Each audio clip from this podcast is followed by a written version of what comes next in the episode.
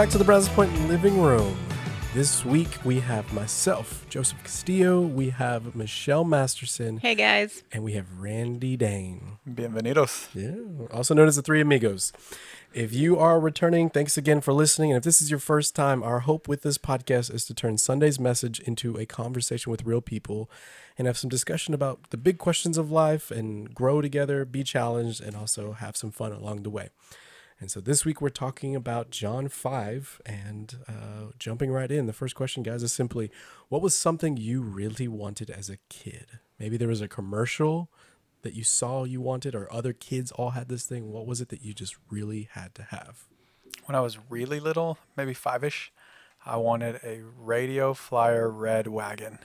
And I wanted it so bad when I So got classic. it. Classic. Yeah.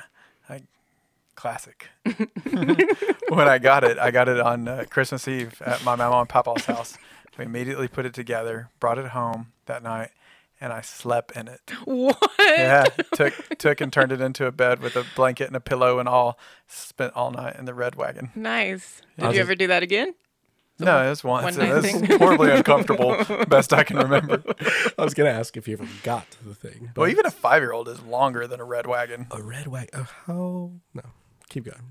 What Um, about you, Michelle? I can remember really wanting a pool, and I can remember really wanting a house with stairs, and it had nothing to do with like house size or, so bougie. or how many rooms. I'm right there. I'm with you as a kid. It was just that the house was arranged into two different stories was so cool to me, and there were stairs. I remember that. I Yeah. remember being like going to friends' houses and they had two floors, and I was just amazed. Wow. As far See- as things I saw a commercial for, though, I really wanted one of those. What are they called? Big wheels, where like it actually drives. Oh, yeah. I was like, oh, the freedom. You could go anywhere free I could go two houses down. I can- where they have stairs. and a pool. and I was just over there in Haltom City sleeping in my red wagon. in your wagon. Poor Andy. Pull me behind your big wheels. what did you uh, want? Well, I kind of forgot to think through this. but the first thing that comes to mind, which is a really random take on this question, I always wanted siblings. The grass is always greener, right? right? I know. The kid with man. siblings wants none. The one without I wants know. If many. you didn't know, I don't have siblings. Uh, but in hindsight, I feel so bad for my parents because they wanted to have more kids. They just weren't able to. But for everything, I would ask for my birthday, what do you want? I want siblings. For Oh. Christmas, what do you want? Siblings. I asked Santa For siblings. for siblings growing up. wow. Michelle's parents are like, we can't give you a two-story and a pool, and you're like, we can't give you a sibling. and mine gave me the red wagon. Mr. Have It All.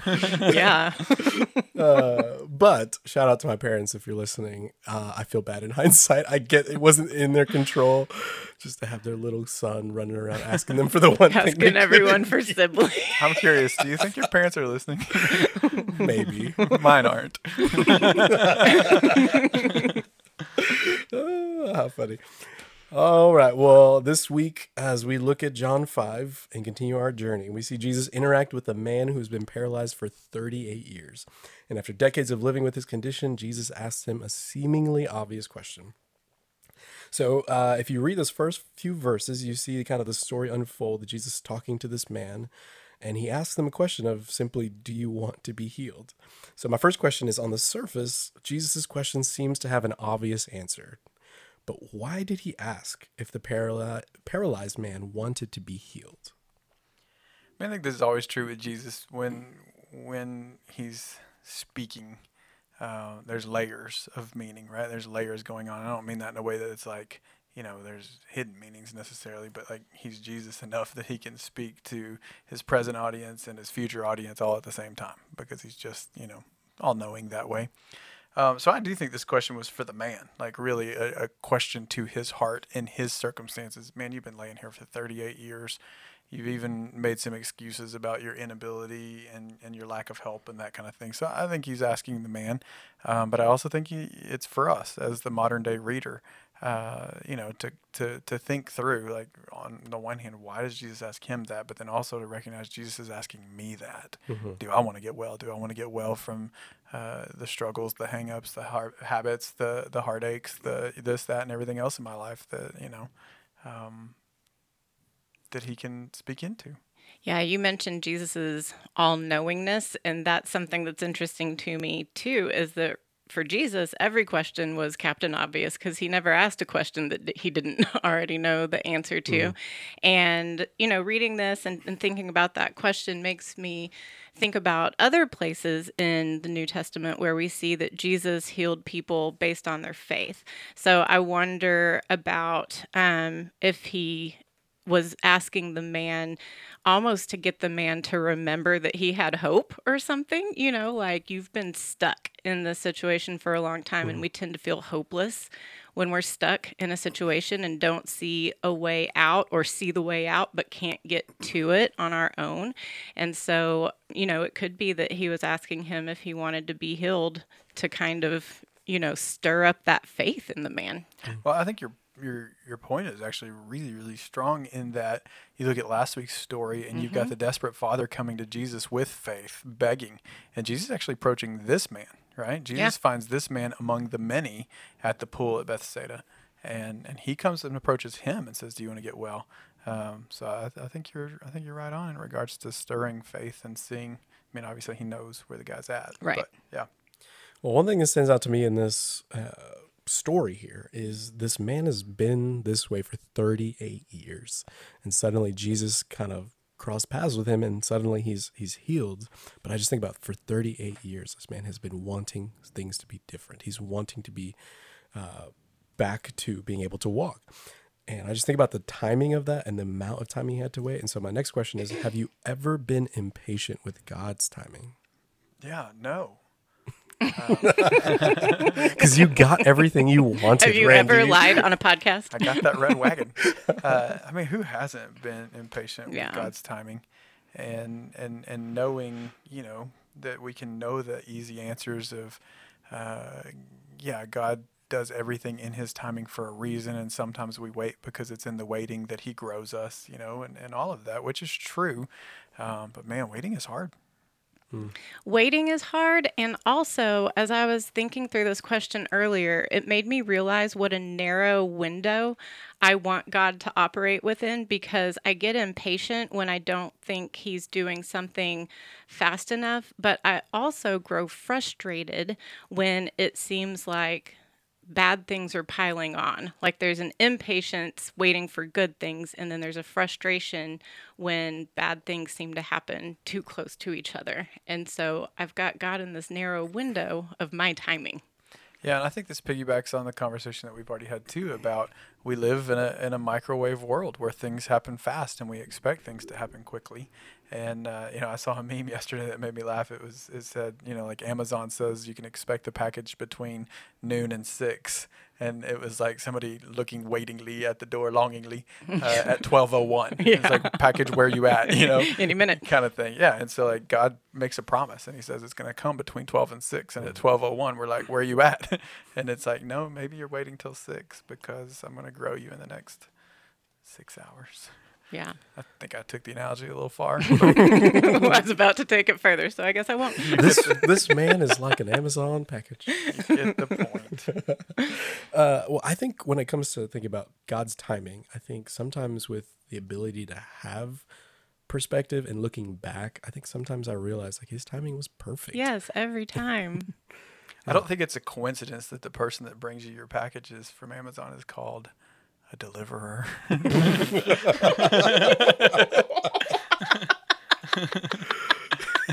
Come on, Randy. Sorry, Wow. I took it further. All right. Well, if you continue the story, reading uh, the rest of it in John, uh, we can continue on to see that Jesus eventually heals this man, and he tells this man to take up your mat and walk. And this is kind of a big deal because Jewish people were commanded not to perform any work on the Sabbath in remembrance of God's resting on the last day of creation. And this causes the religious leaders to become upset because carrying your mat was considered work by them. And Jesus is the one instructing him to do so. And so the first question to you guys is Is Jesus a Sabbath breaker? Yeah, in a sense, yes. Uh, but I think you start by remembering that Jesus is the Sabbath maker. You know, like he, he made these rules, you know. Um, and obviously, based on the character of God, God's not going to violate a rule that he made because he's perfect. Um, but at the same time, what's happening here is there's the, the heart of the rule, and then there's the the you know kind of perversions of that rule. And Jesus is holding true to the heart of the rule, and the heart of the rule of the Sabbath is God's in His goodness, His desire for us to experience rest and to build margin Mm-hmm. into our lives, uh, not just for our own well-being, but for worship. Um, and that's the heart of it. And, and, and it was stretched beyond that uh, to a sense of legalism that instead of being life giving was exhausting and suffocating. And, uh, and so what Jesus is saying is, you know, hey, let's, uh, let's remember that when a man is healed on the Sabbath, you know, that this is something that's worth celebrating and this also is life giving. Does that make sense? Yeah. You know, and if you read this story, and I ask myself, like, who in this story am I? Like, I try to put myself in different shoes. And as much as I want to be like the person on the sidelines cheering things on or one of Jesus's disciples witnessing this miracle, sometimes I wonder what it would be like to be one of those Jewish leaders. And like Randy said, you've got to remember that the Sabbath breaker was also the Sabbath maker. But in some ways, I kind of get why it took some time to be convinced of that because it is such a radical claim. And he backed it up, but it is a radical claim. And so I just like I want to think that I would believe, but I can put myself in their shoes at the same time. Well, and I think we got to remember that there are a couple things going on here. Yes, the extreme religious people added rules to God's commands. That is true.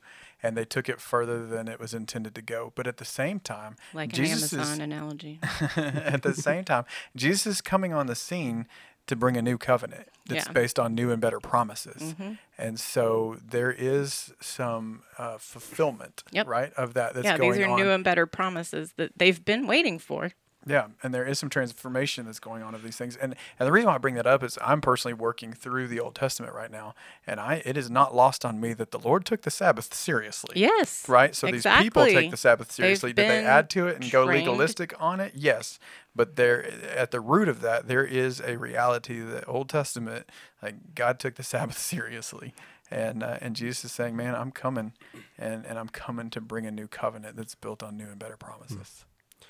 It reminds me of uh, a part of Matthew 12, which is, you know, why it's in the notes to read. And basically, Jesus is walking through with his disciples. They're going through different fields and they're plucking the heads of grain off the top of uh, the wheat and they're eating them.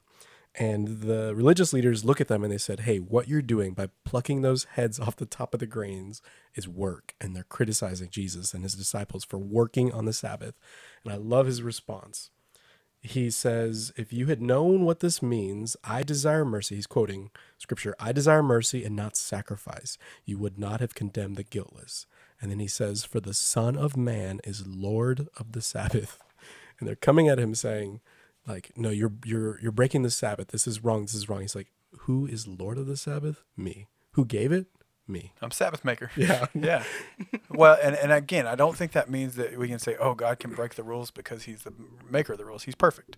And he's not going to do things that are sinful or wrong, right? I think the point that you're making, Joseph, is perfect, is that he is an authority over it. Mm-hmm.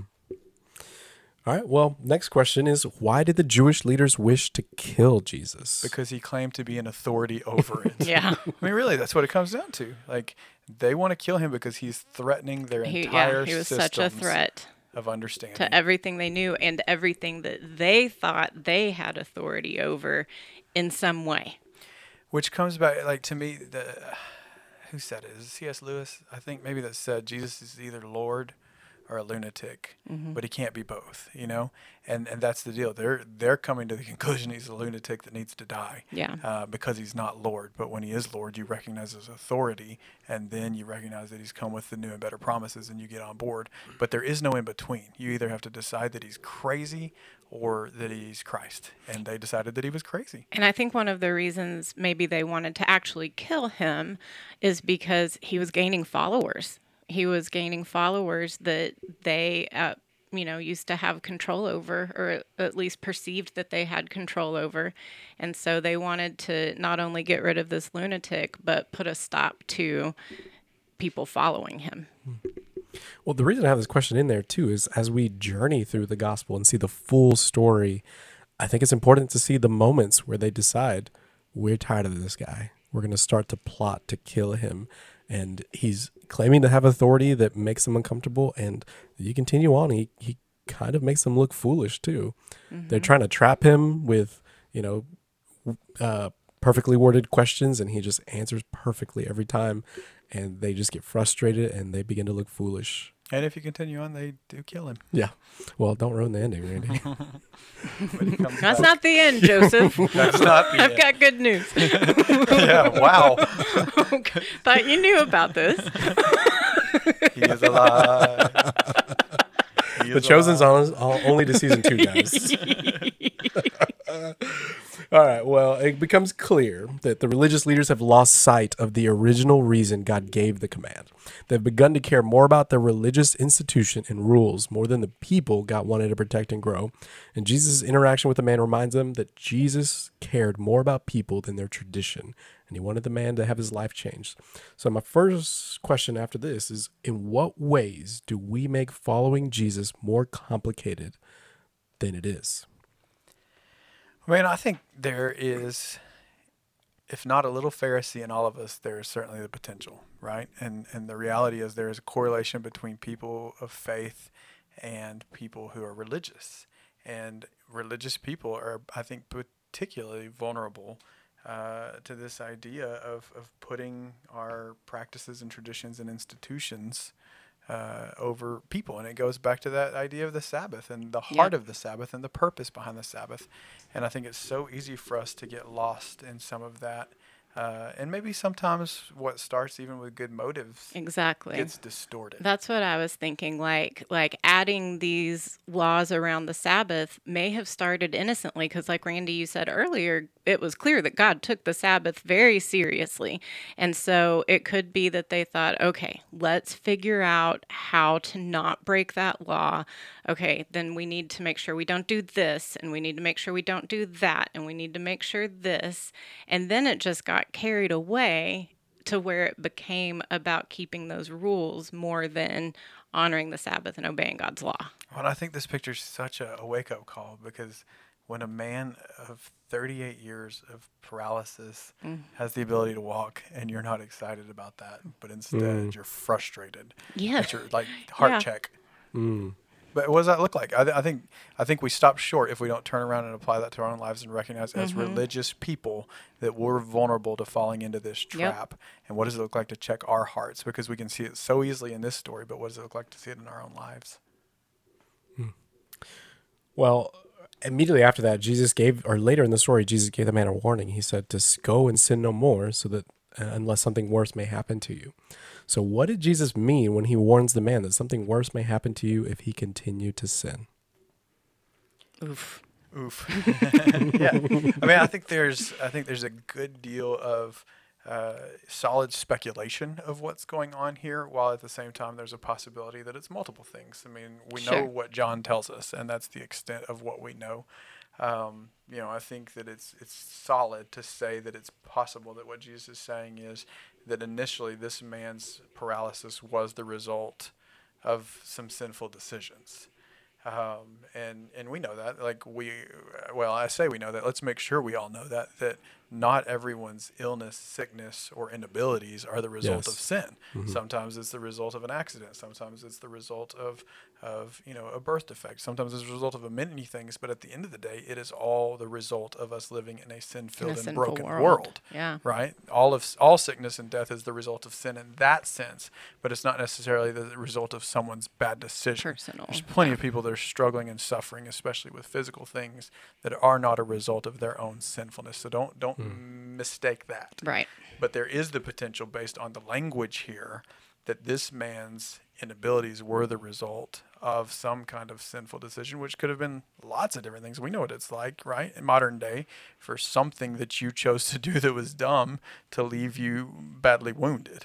Uh, and, and I think that is the speculation that that's what's going on here in a sense.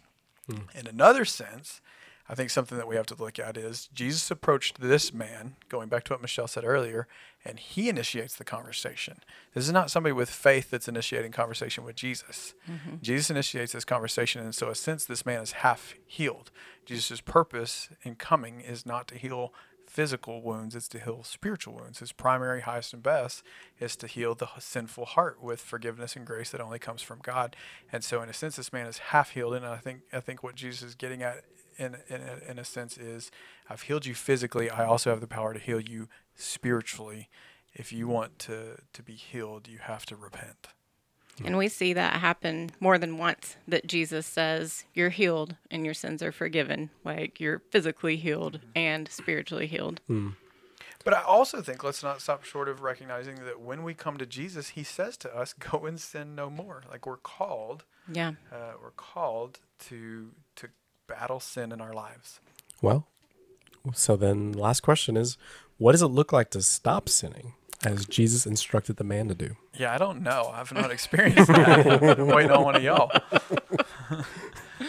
You ain't got really? yet? Yeah, no. I mean, I, I think that's an interesting question because we do, like, I hope we all know. Hopefully, we're not all so religious and pharisaical that we don't recognize that we're continuing to sin.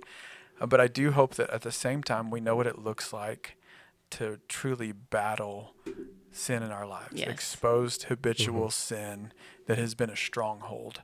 And for us to, to really do battle with that sin and to really see the Lord eradicate a love of that sin in our lives and exchange it for a love of Jesus. That's ultimately what repentance is about. It's an exchanging of loves where our affection for sin becomes an affection for Christ and uh, and that's not going to happen without us doing some battle against those sins with intentionality in our lives. Now, will we ever get to the point of sinfulness? No, we're always going to have sins that we're battling. But I think the other thing that I want to draw out of this too is the same grace that gets us into relationship with Jesus is the same grace that then leads us into transformation.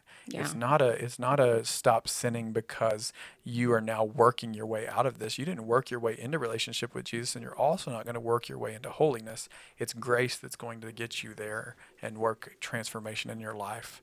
And I think a key word in all of that too is battle.